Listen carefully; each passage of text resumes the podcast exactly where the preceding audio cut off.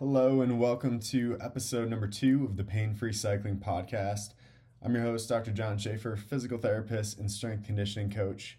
On this podcast, I help you, the cyclist, take control of your health both on and off the saddle. My goal is simple I want you to ride longer, ride stronger, and be able to soak up every sweet moment the sport of cycling has to offer. So kick back, relax, and let's dive into the world of pain free cycling. So, this episode, I want to focus on return to ride.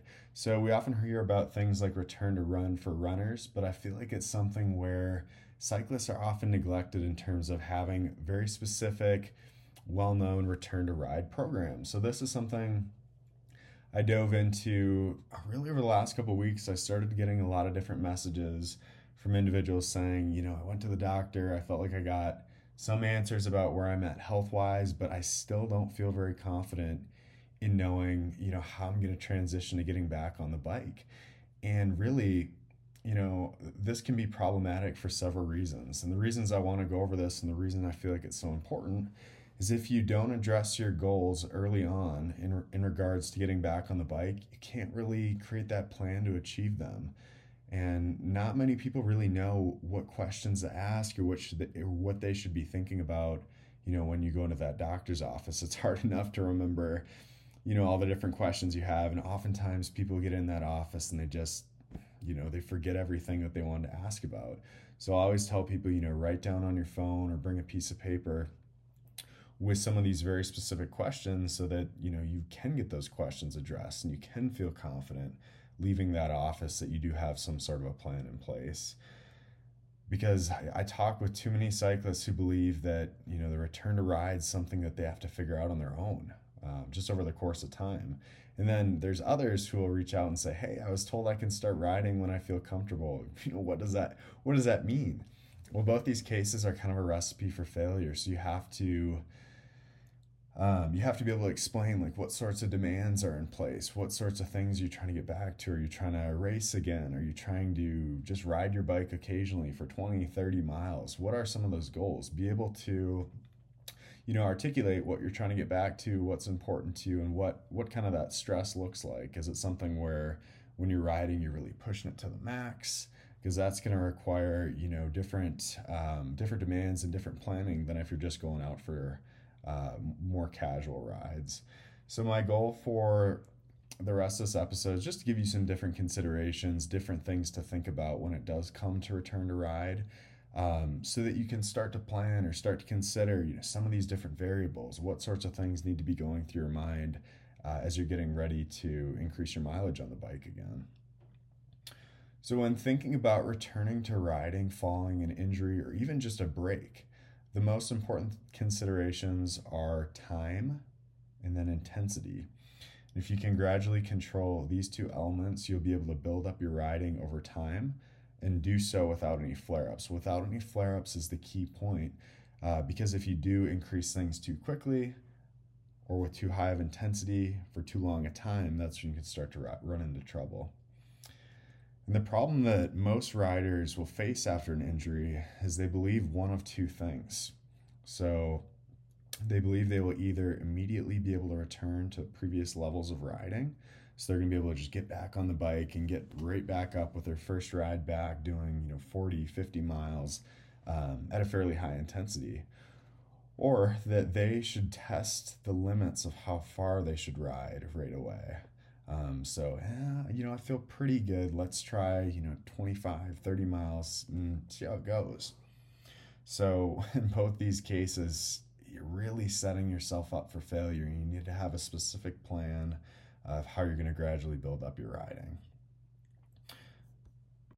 So, I'll provide a little bit of an example later on in the episode when you start to build up your riding, it's super important that you try and keep your pain at or below a 4 out of 10. So if you notice during your rides, all of a sudden you're climbing to a 6, a 7, an 8, you might be doing too much too fast.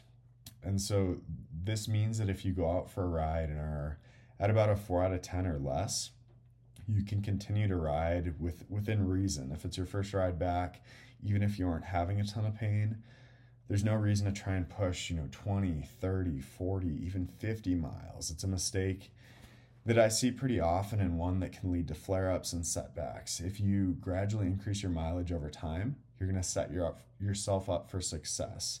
But if you're pushing too fast, too hard out of the gate, you're just going to delay that amount of time um, before you can get back to those previous levels. So instead of trying to push those limits, do as much as you can, focus on that pain free riding that you'll gradually be able to increase over time.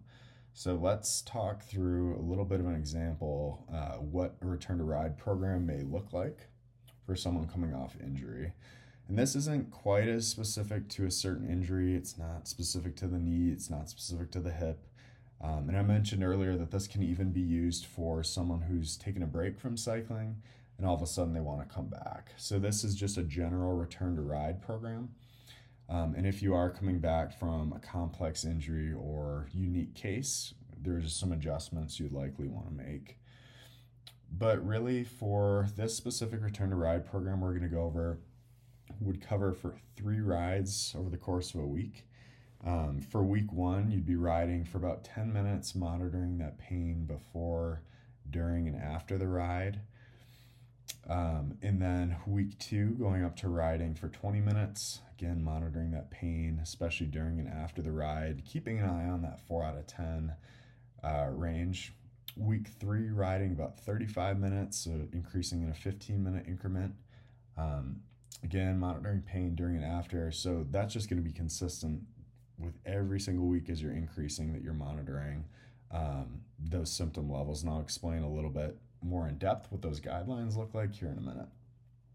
Once you get to week four, increasing by 15 minutes again, so trying to ride for around 50, 50, 50 minutes. Um, weeks five and six, increasing by about 20 minutes. Um, so week five, riding for 70 minutes, and then week six, riding for 90 minutes. Now, this return to ride program isn't necessarily going to be linear. There's some different guidelines I want you to consider and that can be very helpful to follow. So if you are experiencing pain less than or equal to 4 out of 10 after a ride, you'd continue on to the next ride. So if you have a successful ride of 10 minutes, the pain levels stay low, continue on to the next ride just as planned. If you're experiencing an increase in pain greater than 4 out of 10, either during or after the ride, it's recommended that you go back to the previous level for two pain reduced rides before progressing. So, what that might look like is say you're doing a 35 minute ride, um, just coming off of the 20 minute week, you're increased to 35 minutes, you notice, ah, oh, gosh, I'm having, you know, six, seven out of 10 pain. Then you would go back to the 20 minute ride and you do that two times. And then once that's pain free, you would try the 35 minute ride again. So this might seem like it's fairly tedious, but it is for a reason. So when you are having those flare ups, that you continue to ride, continue to manage your symptoms, um, but aren't stopping altogether. So it's a gradual progressions, and you kind of have to, you know, make sure you're in the right spot. Make sure that you're progressing how you're supposed to before we increase that. Because say you get to that 35 minute ride and then you're having all kinds of pain, you don't think anything of it, and then you ramp up, do another 35 minute ride, and now your symptoms are even worse. Then you're just setting your up, yourself up uh, for more and more setbacks. So respect those guidelines, um, and if you follow them in the proper order, uh, you should be able to, over time, increase all the way up to 90 minutes. But the main thing is to really focus on, you know, pain-free movements before you advance. So this is an issue all throughout rehab, not even really just with return to ride, that there's a temptation from individuals who are go-getters who want to get back to doing everything they were doing before uh, their injury to want to progress just a little bit too quickly. So it's super, super important that you focus on those pain free movements initially, get that range of motion back, get comfortable doing the activities at a little bit lower intensity. And then as you get more comfortable, as you get stronger, as you build up your endurance over time, um, with that gradual exposure, you're able to get back to those previous levels and then even exceed them. I'll talk about this, I'm sure I'll talk about this a lot as the podcast progresses but so much of rehab, so much of recovering from injury comes back to that gradual overload. So doing a task, um, reducing the intensity while you're recovering, and then gradually building up. That's it for this episode. Um, if you like this episode, feel free to leave a five star review. It's going to help a lot in terms of helping this content uh, reach more cyclists, which is the ultimate goal. And then if you're on social media and interested in more cycling content, you can follow me at John Schaefer, uh, J O H N S C H A E F E R dot D P T. Um, and if you're interested in working one on one with me, visit painfreecycling.com uh, and you can fill out the application for a free assessment. Thanks for all the support. Hopefully, you found some value in this episode, and see you in the next one.